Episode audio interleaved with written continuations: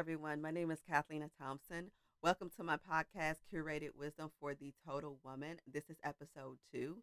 If you didn't get a chance to go out and check out episode one, please do so because it gives you an introduction into who I am. And there's also some content in there I think will be really helpful for you.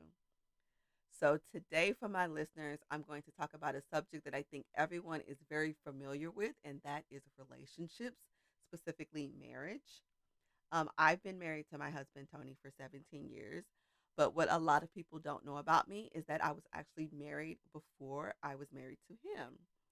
I got married very young at the age of 19, uh, right after I graduated from tech school in the Air Force. And guys, we didn't even make it two years. That was a pretty bad marriage, but I learned a lot about myself and I learned a lot about what I like and what I don't like for a future husband. So, in about the 14th year of marriage, um, God gave me some insight on what really makes a marriage work and how we can get our happiness when we're married to someone else. So, when we were living in Nebraska, I was actually getting ready to go to sleep. And before I could even pull my feet up underneath the blankets, God gave me a thought. And when I have these thoughts, they come really quick. So I have to write them down or they're gone. And this is what God told me. He said, Don't work on your marriage, work on you. And I was like, wow, that's a pretty awesome thought. So I wrote it down and he said it to me. So I guess it's for me. And I began working on myself. So, based on my previous marriage, I spent a lot of time in that relationship um, working on the other person. So I was always trying to make them do things that would make me happy. So I was so focused on them that I never really spent a lot of time working on myself. And I took that same approach into my marriage with Tony. Like I was always hyper focused on the other person. And when I say hyper focused, I believed a lot of false narratives that there are out there about marriage and what your spouse is supposed to offer you in marriage. So let me know if you've heard any of these phrases. Like, my spouse is my soulmate, or my spouse is my rock, or my spouse is my everything. Guys, I'm going to be married to Tony for 18 years in February. And I tell you, all three of those phrases are complete lies. There's just no way that your spouse can be that for you because they're imperfect. Those are actually phrases that we should be using for God. Like God should be your rock. He should be everything and not another person. You know, Tony, he's a lot of things to me. He's my husband, he's the father of my children, my partner, my companion, he's my best friend but he's not responsible for my inner healing or my happiness. You know, years ago, we were having a conversation, and Tony told me, he said, I'm going to get what I need from God. So I need for you to go get what you need from God. And let's meet back in the middle and put them together. And that's, y'all, you guys, a really good formula for a happy marriage. And when I tell you that if you spend most of your time growing and maturing in your relationship with God, you're going to be able to give the best parts of yourself away to your husband and your children. And when I say the best parts of you, I mean your husband and your children, they need um, a wife and a mother that's not broken. They need to see me living my best life, not just externally, but internally. You know, like just having more peace, more patience. You know, because I have girls, and it's so important to me to model the nature of God to them. I mean, the more that you hang out with the person, the better you're going to get to know them and actually pick up some of those traits. So, like I said earlier, Tony's my best friend. I hang out with Tony more than I hang out with anyone in the entire world. I know him and he knows me better than anyone else. So, I know what he's thinking. He doesn't even have to say anything. I know when he's upset, he doesn't even have to say anything. But I also pick up a lot of things from him. And it's the same way with uh, God. The more you hang out with Him, the more time you spend with Him, you're going to begin to pick up some of His attributes like love, joy, peace, kindness, gentleness. And guys, when I tell you, when you get to that place where you depend on God for everything, it's just the most freeing feeling, just like not to be dependent on another human for your own happiness. Like, I don't depend on anyone. Like, I don't depend on my husband. I don't depend on my kids. I don't depend on my mama. Like, I don't depend on nobody to uh, fulfill things in me that I feel like are lacking. You know, it's just really freeing to take the pressure off other people to do what only God can do. It's just so freeing.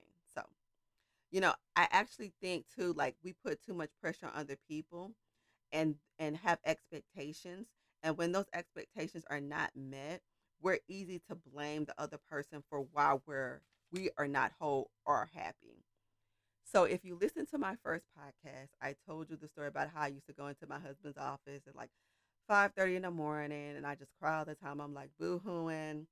And then one time finally Tony told me he was like, Kathleen, um, like you just don't spend enough alone time with God. Like he didn't tell me like I don't spend enough time with him. He was like, You don't spend enough time with God. You know, like I saw him doing those things like all these years that we've been together. And I thought as long as he was doing it, like it was good enough for me. But you see, like even though we're married, we all have individual paths on our walk with Jesus, you know, and my husband, he's also an only child, so he understands like having to do things alone. And basically what he did was when I walked into his office, he just turned the tables on me. You know, I wanted to put all the pressure on him to help me fix my problems. And I had those problems before I even married him, you know, and basically he was like, no, you just can't be a victim anymore. You know, he wasn't going to have me um, just keep using him as a scapegoat for why I wasn't happy. And if I look at the totality of my life, I think that one place specifically that I was looking for happiness was probably when um, I was having children. You know, you know when our kids are babies, you know they're so cute, they're so lovable. I mean, and they just love you back all the time and you know, and then they turn to toddlers, and then they're so precious. You know, you can dress them up how you want to. You know, you can make them go to sleep when you want to, and they love you so much, and you just love your baby. But let me tell you guys, they grow up so fast.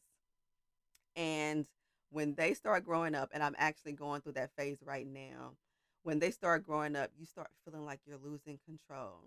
And that fuzzy feeling that you had when they were babies or toddlers, it begins to leave. And you start realizing that they want to be with their friends and out socializing more than they want to be with you. And they don't think that you're so cool anymore, like they did when they were little kids. Y'all, Destiny, my miracle baby, she's going into high school next month. You know, that's so crazy for me. She's going to be 15. She's so big. She's a little woman. And I heard someone say this, and I can't re- remember who said it, but they said, the moment you have a child, we are preparing them to leave us one day. And that's so true. The moment that we give birth to children, we're preparing them to someday leave the nest. But the point was, you know, Destiny, she's going to be leaving in a couple of years. And if I just rely on her and that happiness that I felt when she was a baby and a toddler, like how she loved me and I loved her back, and that just made me, it just made me feel whole and complete. Like I'm going to be disappointed because she's going to have her own life in a few years. And I don't want to be so dependent on her or other people that I can't function when she's off at college you know, I think we should really, you know, learn to free ourselves from the burden of making someone else our everything. You know, our relationship with Jesus is the telltale sign of where we put our faith and who we put our faith in. You know, I would wrap, wrap up this um, podcast by saying, you know, specifically when it comes to people and finding happiness and other things and people, I would say this don't worship people, don't worship things. Don't worship money. Worship the Lord. You know, He's inviting us into relationship with Him every single day. And it's only that relationship that, that's going to satisfy all of your needs spirit, soul, and body. So I use my relationship with Jesus as a cornerstone for all my other relationships. You know, out of the abundance of love that I get from him in private, I try to give that same love away to other people in my life. So for me, it works in a cycle. So first, I spend time with God in private and I empty myself out to Him. And then He fills me back up and then I let Him pour me out to other people. And I do that over and over again every single day, every single week, 365 days a year. So, to wrap up this episode, my message is and will always be is to spend as much time with God as you can. You know, it's changed my life, and I know it will change yours. So, I hope you enjoyed this episode. Until next time, bye.